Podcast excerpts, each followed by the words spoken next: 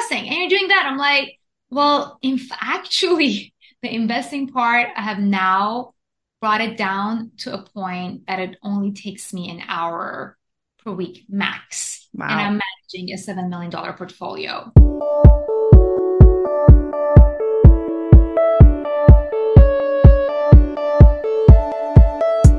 So, you want to make an impact. You're thinking about starting a business, sharing your voice. How do women do it that handle motherhood, family, and still chase after those dreams? We'll listen each week as we dive into the stories of women who know. This is Call Me CEO. Welcome back, everyone, to Call Me CEO. Today, we're talking about how to invest in your future for both yourself and your kids. We're talking about women in finance specifically.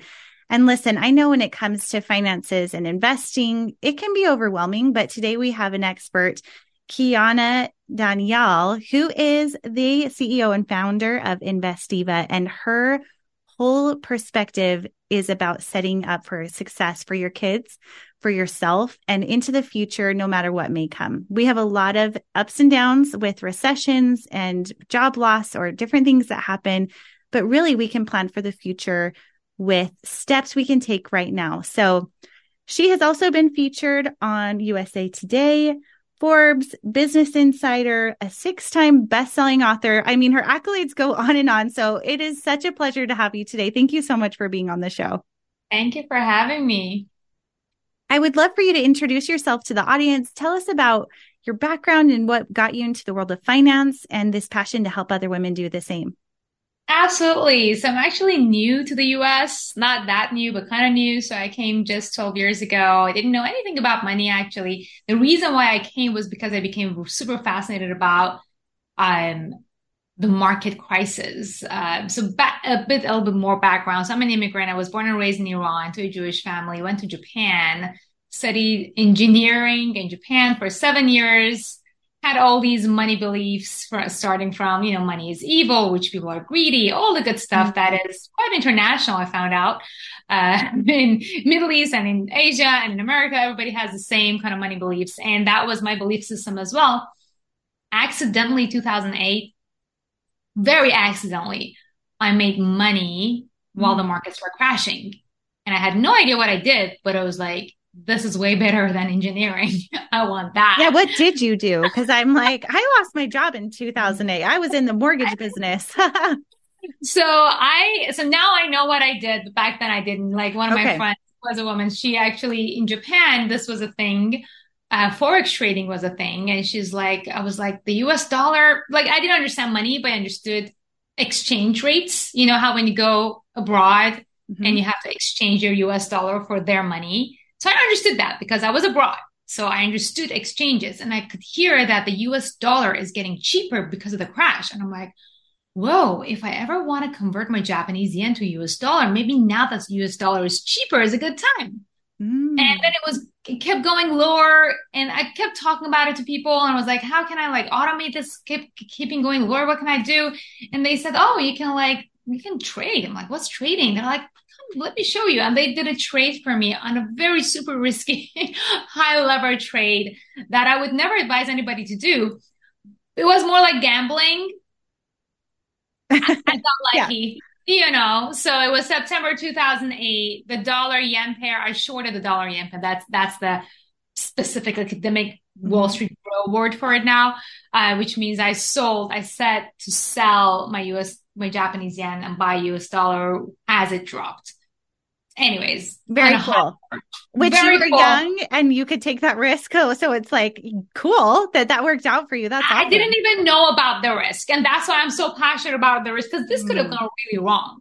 Uh, but I did make ten thousand dollars, and I'm All like, right. you know, for for a, for a kid right out of college, ten thousand dollars is a lot of money. Huge. And I'm like, whoa, like I'm not doing the engineering thing anymore. This is so boring. I just pushed the button, to make ten thousand dollars. I want that so that was my whole obsession about, I was like, what did I even do? So I wanted to find out what I did. And that's how I decided to actually leave Japan, come to America, got a job on Wall Street. Again, as an engineer, it was easy to get a job on Wall Street. And I was just like trying to learn and learn as much as I could.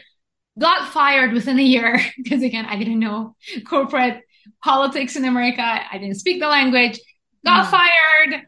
And um, it was kind of tough because, you know, you know how sometimes you something bad happens and then a billion other bad things happen.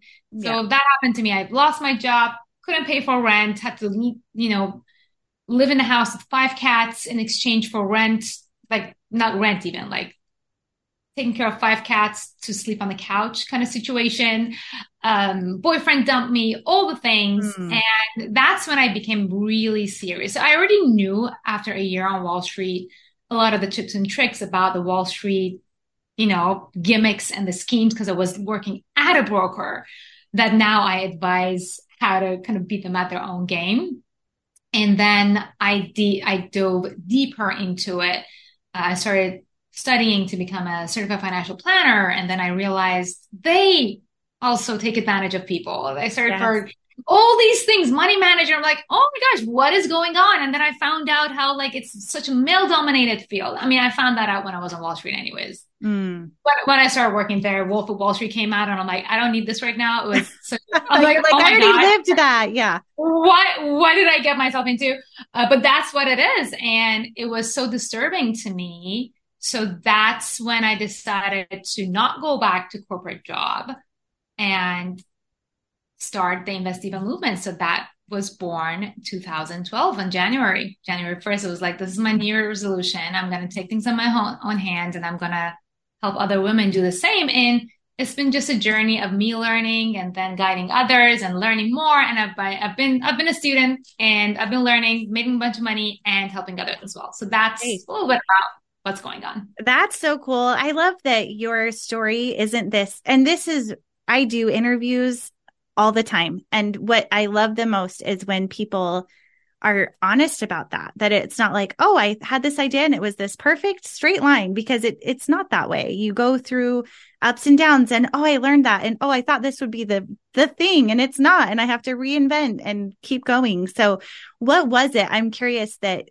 got you off that couch literally what was that that moment for you that made you realize you were ready to take it on in a different way and make it really happen so the couch was a moment i'm like okay this is rock bottom i'm not a couch person really it's like i just do things again so the easy way would have been to accept another job offer that i did have from mm-hmm. another wall street firm um i think for me was the knowing you know how sometimes you know that I'm built not for corporate. Mm-hmm. And I knew I was taking a risk. But, you know, sometimes you have kind of like a calling, and I didn't know the rope. I didn't have a roadmap, but I decided to just stick with it. And, and then I think for me, it wasn't a moment because there were so many times that I wanted to quit. Yeah. But um and it took me years to really become profitable. Like, you know how they say 5%, 95% of companies go out of business within five years. So mm-hmm. I stick through that. I stuck through not being profitable for eight years. And then I really it really suddenly boomed. So it hasn't been a moment. It has been like the accumulations of me learning and then adjusting. Like first I was doing day trading and then I realized and then I lost all of my money again. And I'm like, oh my gosh, I made some money, lost a lot, a lot of money. I wrote a book about day trading and now my name was attached to day trading and mm. then I mm. lost all my money. I'm like, oh my gosh, I'm a scammer. So it's like imposter syndrome, all the things. So I've pivoted so many times. Uh, by the way, I do not do day trading anymore even though if okay. you Google my name, the first book that comes up is my day trading book. And it's published by McGraw Hill. I actually taught that at universities in New York. So a lot of pivots, but I think the beauty of it has been just the growth mm-hmm. and not, and, and now I, I want more because I thought the moment like I hit, let's say like I had a limit, like when I get here, I'm going to retire and I'm not going to do this anymore. And I got there and I was happy for a week and I'm like, no, no, no, no. Now I want to go to the next level. So that's why I'm continuing to work because yes, I am financially free technically right now. I've retired my, my husband. We're in a dream house, but um, it has now become, it's now turned into this mission. So it's very cool. Exciting. You know, and that's something that's really cool too is that I believe if you're following this passion and you're learning and you're growing, and sure, maybe there's a book that you wrote once that is probably still helping people who want to do that that way. But that doesn't mean that you had to stay there, that you can keep growing and reinventing too. So, where you are right now, that you're at a place where you can look back and say, now I want to help others. I think that that is such a beautiful space to be in. And that it's my favorite kind of person interview, if I'm honest, because it's, it's that experience and the path of failure that led to success where it's like there were so many ups and downs, but you're like, and now I want to give back because you're looking back and, and seeing what you've learned. So for those who are listening and are now in this place with you where you're saying, okay, let me help you. Where would a woman start who wants to build wealth if you're saying don't do the day trading thing what is the thing? What are you what are you teaching now? Right. So oh my gosh now we're diving into my obsession. So uh, there are so many ways obviously to build wealth.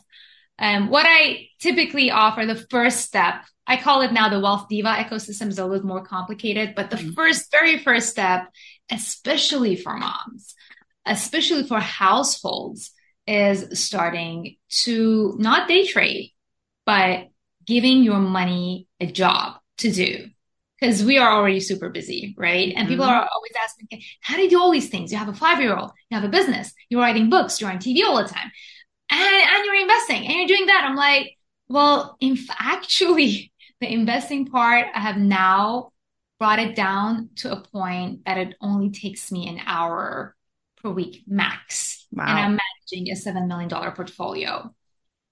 So that is what I teach, and it's called value investing. And it's kind of like the set it and forget it kind of thing.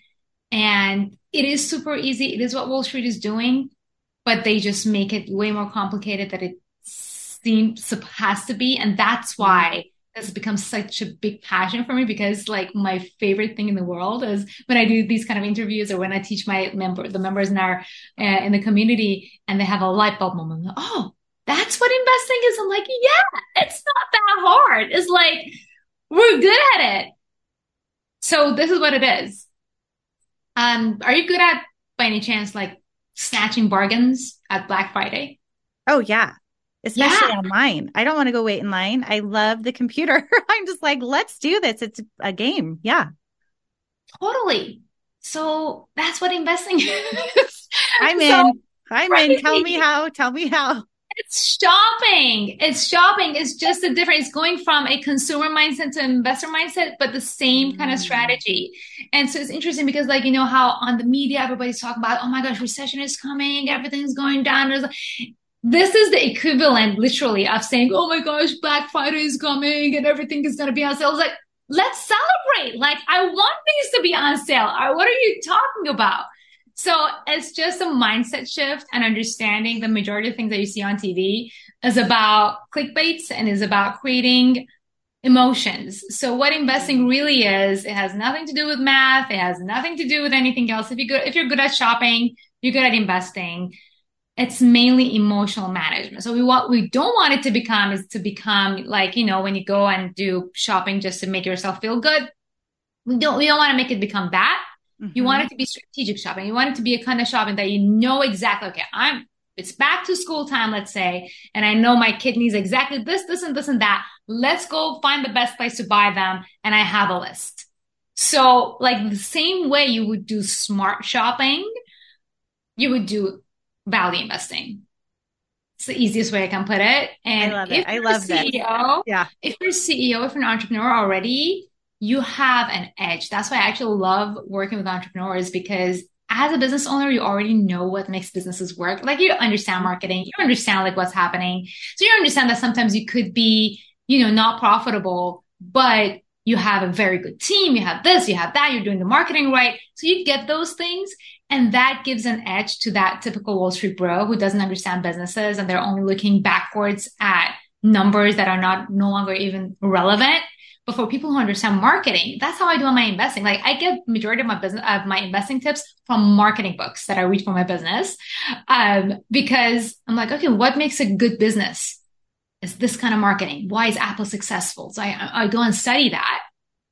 and not only apply that to my business, I also apply that to my investments. I'm like, okay, I want to be investing in these kind of companies. And it becomes more, you know, it, it's a business as well. It's like, it's, it's really cool. So it has nothing to do with math. It doesn't take that much time because you can set it and forget it. And if you're good at shopping, you're good at investing. Okay.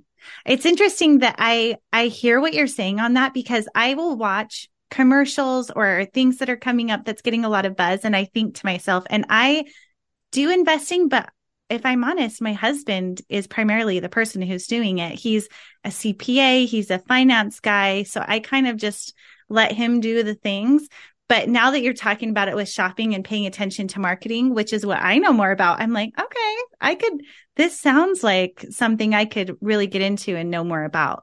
So if you have someone who is new and maybe is someone that has given it to someone else or not as experienced with it, how much money, and I know that this can be relative. So take me where you want to take it, but what do you think would be a good amount for people to be prepared to invest just starting out? Like because i think sometimes we get the the idea of i can only invest if i have this many tens of thousands of dollars to work with.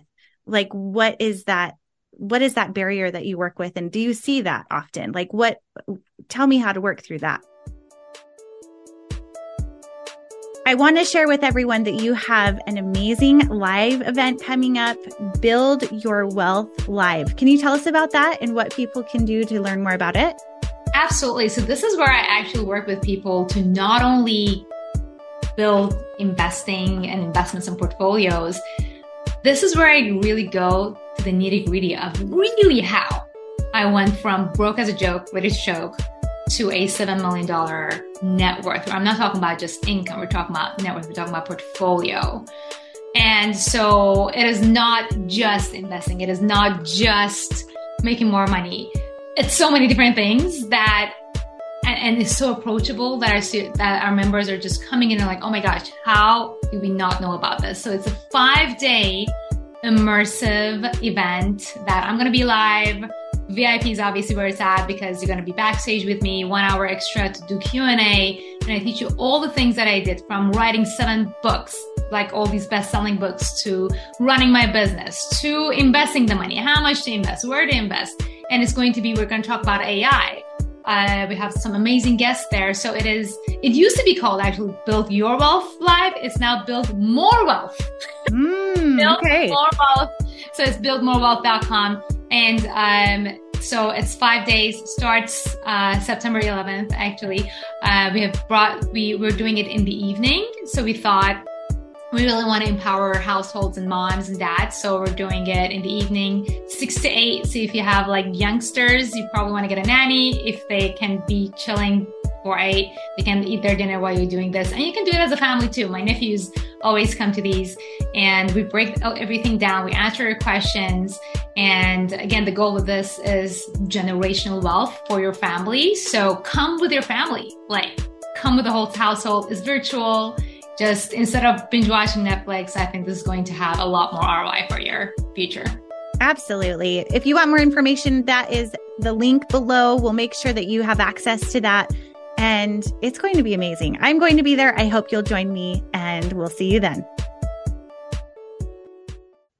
Okay, let's go. Can I please address the first part of your remark, though, first, before I get sure. into Yes, address it all. Because you just said something that I want to like start screaming and banging on the window when somebody says my husband is in charge, and I want to pull my hairs out. Mm-hmm. So, oh, he wants me to be more involved. Don't get don't get me wrong. No, like he's like, let's is, do it with me, but I'm like, oh, you got it. Like, so the fact that I'm excited to learn more about it because I'm like, I I do I default, and I'm like hey, I'm on the kids' sports schedule and I'm running everyone around. You got this. You know what I mean? It's like it's not top totally. of mind. And yeah. it's not a, the thing is like it's not that men are bad or you should be.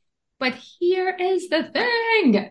Number one, women live longer than men. Mm-hmm. Sorry, break that to you. It's a hard, hard, hard fact. It's just, it's just the truth.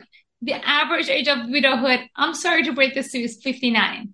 And as much as our husbands are amazing, our hands are doing all the finances, Let me give you an example of Kobe Bryant. When he passed away, along with his daughter, do you think his wife was in the mental space to go and now find out and even want to find out well the extension of his wealth is? This works for both broke people and wealthy people. Mm-hmm. Especially if you have money, that's even worse because then the financial advisors, if they see that you have no clue, you have no idea how many times I've seen they taken advantage of these people mm-hmm. and it's heartbreaking and you need to prepare now. Yeah. I'm not saying don't like I do it with my husband. My husband and I, we do collaborative investing because well, while I'm the Invest Diva, he actually sometimes had really good tips because of his background, like the companies that he works with. He gives me, we talk about what to invest in a lot together. This is about becoming more involved. So for anybody who is listening, not only it is, I think, even if that's not an issue, talk about being a role model for your kids. Like yeah. knowing where your money is is it, this is not like oh let's let let's divide our chores in the house. This is something that you need to know for your peace of mind. Mm-hmm. And so this brings me to your second question: How much should you start with? And this is where real work begins. While investing side of it is actually super easy, the first step that I have our members take is actually understanding how much you can calculate that. It's very super easy. And you can start with 50 bucks per month. Did you know that if you start investing for your child the moment they're born, only 50 bucks per month, only 50 bucks. And then they continue doing that for 65 years. Together, you've only invested $40,000. But do you know how much that would compound to? $40,000. Probably a million. I mean, exactly I, a million. Yeah. 50 bucks per month. That's why I'm so passionate about getting families involved in this. I mm-hmm. teach my kid, my daughter is five. I, te- I taught my nephews about this because investing long term, if you don't want to do the day trading risky thing, time is the key factor in it. And the sooner yeah. you start doing it, the easier it is. And you don't have to start with massive amounts of money. Now, of course, if you're starting later, yes, if you now invest, let's say $5,000 per month, you're going to get to a million dollar point, I think is in, in 11 years, which is still pretty cool. But again, if you don't want to start with a lot, you got to give it time. Right. So but how much can you actually invest? So this is super interesting because people are like, oh my gosh, I have really low risk tolerance. Oh my gosh, oh yeah, I'm a gambler. I, I don't mind like wasting money. I have a lot of money coming in. And it's fascinating to watch. We have this thing, we call it the risk management toolkit. I give it away for free to anyone who wants to go and download it. It's at investdiva.com forward slash masterclass. So you can go there, download the risk management toolkit and you're going to actually, I'm going to walk you through to find out where your money actually is and then this whole risk management thing, it's not how you feel. That is one component of it. Your personality is one part of it. My personality changed. You know, when I was single, ready to mingle, I had higher risk tolerance. I didn't care. Now I have a kid. Like obviously my risk, you know, personal psychological risk tolerance is lower. But another component that contributes to how much you should be investing is how, wh- where are you at financially? Do you have money in your emergency fund? How much money is coming in every month? How much money is going out? So all of these things, when you put it together, together with your life situation, your personality. So this risk management toolkit goes not only through your psychology as a person, but also to your where your money's at side of things. Combine it together and then boom, you're going to have a number and a lot of people come in who thought they had like super low risk tolerance. And now that they start like, oh my gosh, I didn't know. I actually have a high risk tolerance and vice versa. People are like, oh, don't worry about it. They go and look at the numbers and they find out that they're actually broke. Mm. Like I've had so many entrepreneurial friends who've made like millions of dollars in their business who thought they were rich. They were a millionaire. Breaking news. You go, you look at your cash flow and balances and you're like, oopsie, I'm actually ready to file for bankruptcy. I've seen this happen so many times that people just think they know where the money is. And then when they look into it is completely off. They either have a lot more or a lot less. and you have to, it's, it's calculatable and it's not like, it's not rocket science. I'm not a rocket scientist. I, I have a phone. You have a phone. It has a calculator. You just go sum the money up and see where it is.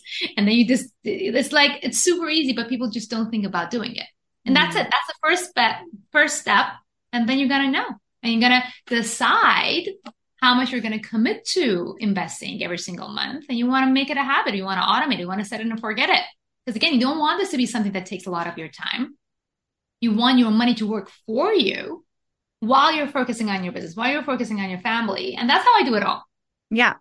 Yeah. I mean, that makes a lot of sense, especially where there can be automation set up and having, I think awareness is a big piece of that, of knowing really what is coming in, what's going out. And I think that there can be fear around that and aversion to, well, if I look at it in the eye, what is that going to mean? You know, that there can be a risk in that for people because there are so many cultural or um, fear based things that go into money. But I think what you're saying about being able to know where it is and where it's going and have it work for you, there is so much power in that.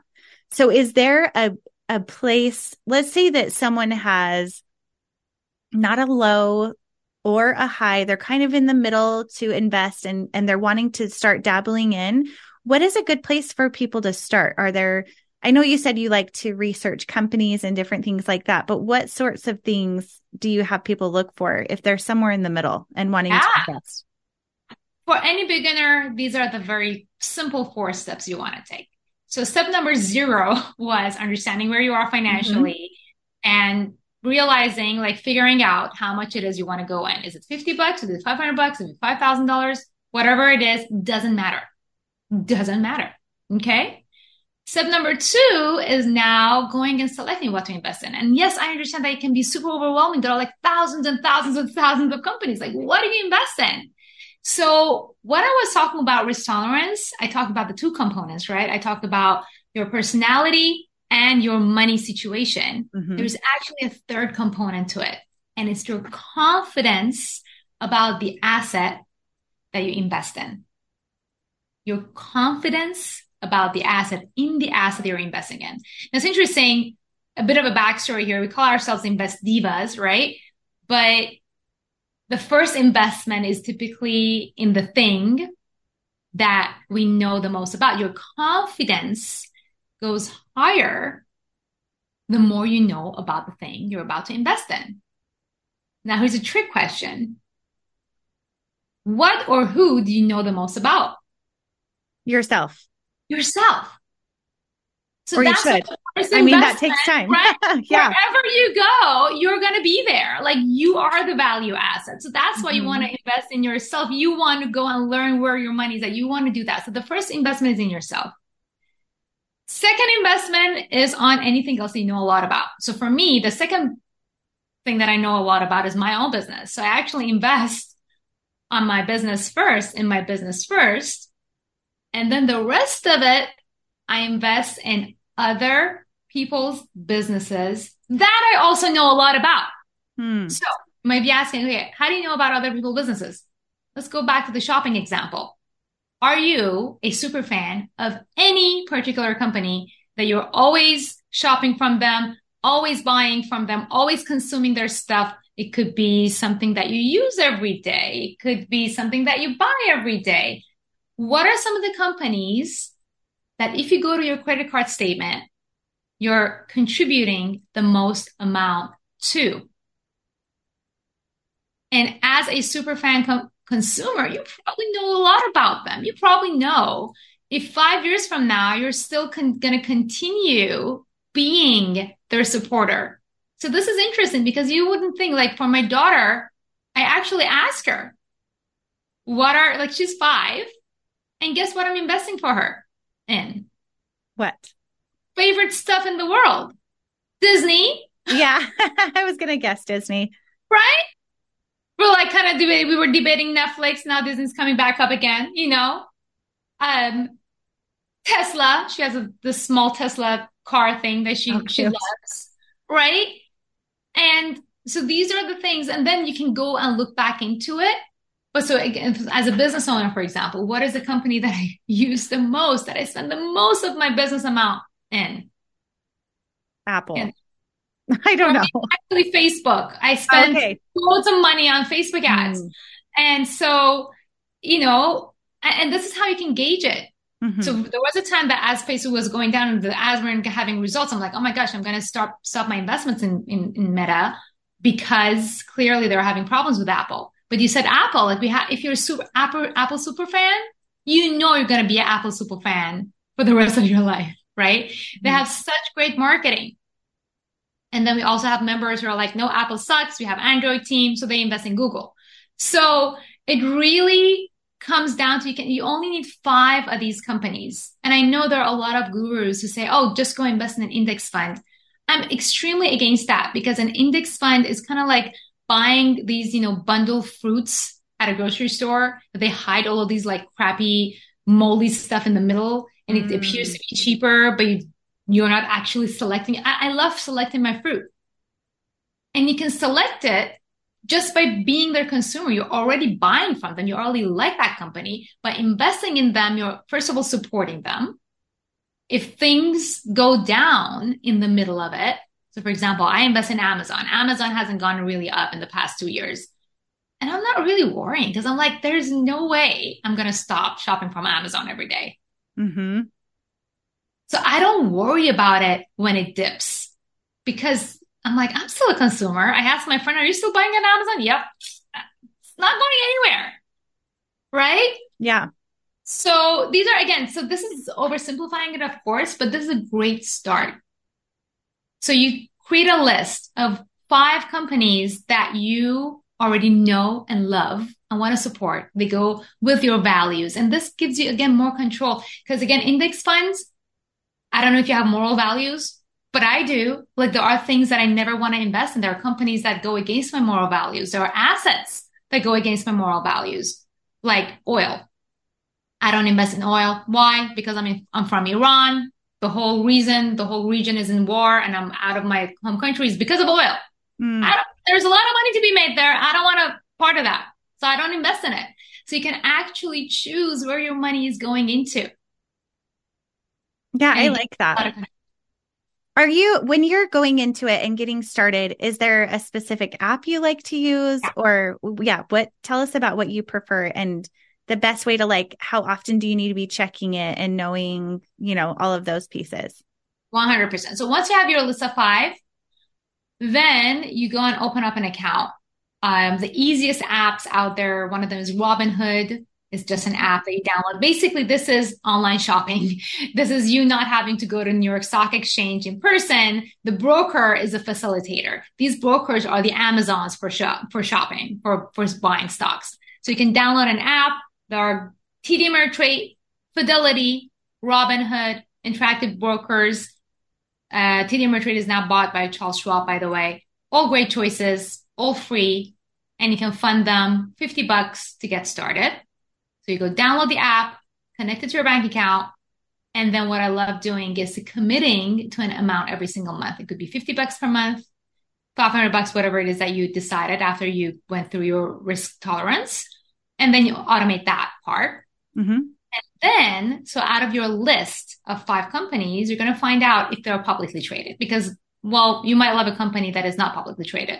So you can trade it on these apps, right? So what you do is you go on Google and you search for that company's name and then add stock symbol. So let's say you want to buy Amazon, you say Amazon stock symbol and it pops up. If it doesn't pop up, you know that it's not publicly traded. So unfortunately, you can't invest in that directly publicly. There are other ways to go about it. It's a little bit more sophisticated. We don't want to go there right now. But if it's publicly traded, then you go and search for that stock symbol on your app. And when it pops up, now, the easiest way, not optimized, but still better than not investing is just dollar cost averaging. What, what does that mean? Every month when you fund your account, you just go buy at that, at the market price and don't think about it, automate it, just buy every single month. You're going to be way better, even if, if it's high, if it's down. This is where people say time in the market is better than timing the market. Mm-hmm. Now at Invest Diva, that is, that is like bare minimum right? Then at Invest Diva, we, we, we, we scale it up a notch. Um, I'm a little bit more involved. I manage my account once a month, sometimes twice a month. And you get a little bit more sophisticated and you actually look for bargain sales, right? So instead of just shopping every single month at this time, you wait for the sales to happen. And there is met, there are methods to do that. And we do that. so mm. that can mm. optimize your investments by about, let's say 10% overall. Um, it's better. People, we have had students who have gone, you know, starting super slow and rate reach 100k portfolio, 500k. These are the awards behind it that we give our students. A million dollar portfolio right over here uh, within a year or so, just wow. by optimizing it a little bit. If you want to be a little bit more hands on, and again, it's super fun. It's super easy. It's no mumbo jumbo, but like Wall Street again makes super um, complicated. If you're good at finding sales online, you're going to be good at this. Wow.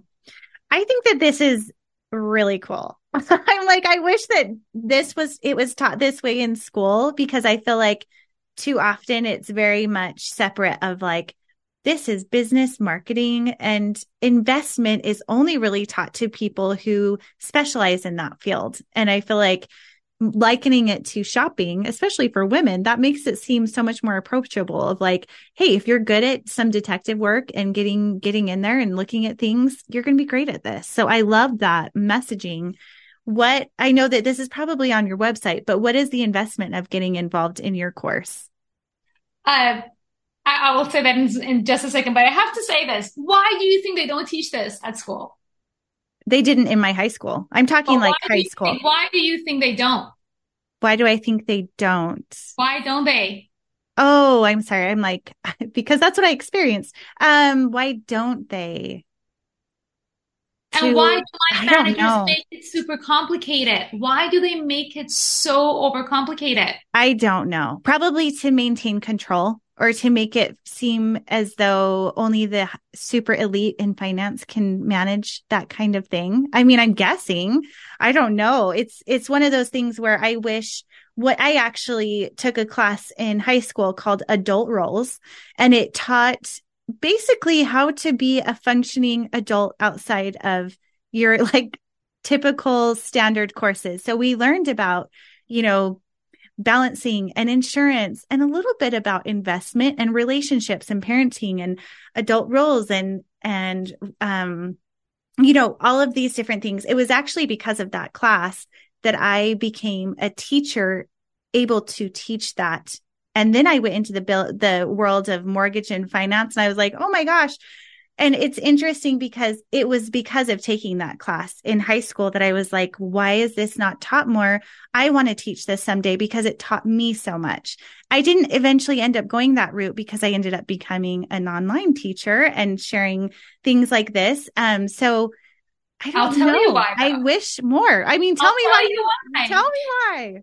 It's because if money managers make it as simple as I do, they're not going to have a job. Yeah, that's true. Yeah. And I have There's a whole system built on people not understanding that and not knowing. Yeah, I agree. I think that's true. And especially where you were seeing like financial planners and money managers and and brokers and brokers, brokers that are used to work at literally the reason why they had any profitability was because the retail traders didn't understand what they were doing and they would go, it was like a casino. They go and lose money and the broker mm-hmm. makes money and they make True. it more complicated so that they do lose money, so that they make money. So True. I came and I was like, straightforward.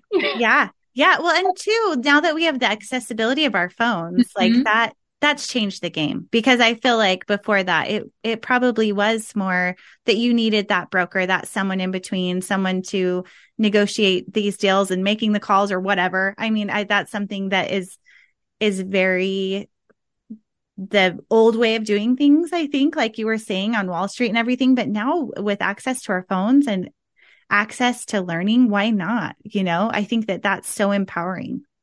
100%. And so and to answer your question, where I teach this for free, uh, it's a 90 minute masterclass you can achieve, achieve all of these. You can, uh, you can go, I kind of explain a little bit in more details, all these steps that I just talked to you guys about. Mm-hmm. And you can also download that free risk management toolkit. Um, so it's at investdiva.com forward slash masterclass. Of course, if you want to work further with us, we do offer other services, but this is the best place to start because we have so many people who have gone through this masterclass alone and started their investment accounts and they've already made a lot of money. And so that's, that's the mission that I'm talking about. And that's why I'm super excited to be here with you guys as well, because my uh, mission for this year, we've had 100,000 people already watch that free masterclass. I want wow. to get it to a million. So I want 1 million moms watch that masterclass. So I'm just putting it out there. If anybody knows how I can reach a million moms to watch that free masterclass, uh, it's, it's life changing because it just breaks it down. And then if you want to, if you do want to get a little more sophisticated, as I talked about, you can come and join us uh, in our membership groups. But that alone is going to just put you on the right track track to start investing. Well, this is fantastic. I feel like this is, I'm so glad that we had this conversation today. There is word I mean, I had a neighbor just sell their house who's in banking and said, I've seen this happen before. I don't want to go through it again. They just sold a house they built less than two years ago. It's beautiful. It was their dream house. And he said, the writing's on the wall, the recession's coming. So do you believe that is true? And what are you suggesting people do to prepare for that as well? Absolutely. So I'm not Nostradamus everybody's saying a recession is coming from Jamie Dimon to Michael mm-hmm. Burry and everybody's shorting. Uh, one of my friends was hanging out with Jeff Bezos the other day is like, yeah, a recession is going to be soft landing or hard landing. So a recession is coming. It's just a Michael Pat- market pattern. It's not nothing like crazy. Like every eight to 12 years, the markets, what goes up must come down. Mm-hmm. Inevitable. And when that happens, what I say is Black Friday, baby. Let's go shopping. so yeah. we're super excited about the recession. It's very weird to say, but it's like that's where the millionaires are born. That was my very first trade. Remember? I didn't know what mm-hmm. I was mm-hmm. doing. Mm-hmm. But in mm-hmm. 2008, I made money during the crashing market. Now, I didn't know what I was doing before, but now I do. And it's all about having that list of five companies that you want to buy. Now, I don't know real, this is not real estate advice. This is, I mean, it, it could also be a real estate advice. So call up those money in monies and know where you want to buy and wait for the market crash to buy. I mean, it's buy low and sell high. Like that's the name of the game. Mm-hmm. So recession is a great opportunity to make tons of money and then riding on the next bull run. Now, that being said, though, this recession, again, this personal opinion of mine, hashtag not financial advice, uh, we already saw a pullback in some sectors actually in 2022. So my majority of my investments are actually in tech, because of my engineering background. My husband's an engineer. So we have a lot of tech stuff and tech had a massive blow, blowout. Like last year, my portfolio was like bleeding. It was red, red, red, red. And I wrote it out and now I'm like super high. Um, but that sector already saw the crash, in my opinion. There are sectors mm-hmm. who haven't seen the crash yet. And those are the ones that are going to be impacted this time around. And I think it's going to be sector based. So depending on what you're getting in, so for example, healthcare didn't really get a lot of pullback last year. So this time around, it might it might go down. So the sector is going to be um, important. Um, I cover this a lot on my social media too. So just go follow me there. But that's just my opinion over here. Yeah. Well, I appreciate it. I think this is really exciting. I like the idea of getting to know it better rather than fearing it or putting it on a shelf. I've been inspired. I hope for those of you who are listening have felt the same. If you enjoyed this episode, please leave a comment, a rating and review, share this with a friend. Let's help get to a million views of this free masterclass. I think that that's amazing. I mean, why not? And Thank you so much for being on the show today. We'll make sure to put all of the links below so that you can make sure to check it out. And we'll see you next time. Thank you for having me. Thank you. Hey, CEOs, thank you so much for spending your time with me. If you found this episode inspiring or helpful, please let me know in a comment and a five star review. You could have the chance of being a featured review on an upcoming episode. Continue the conversation on Instagram at Call Me CEO Podcast. And remember, you are the boss.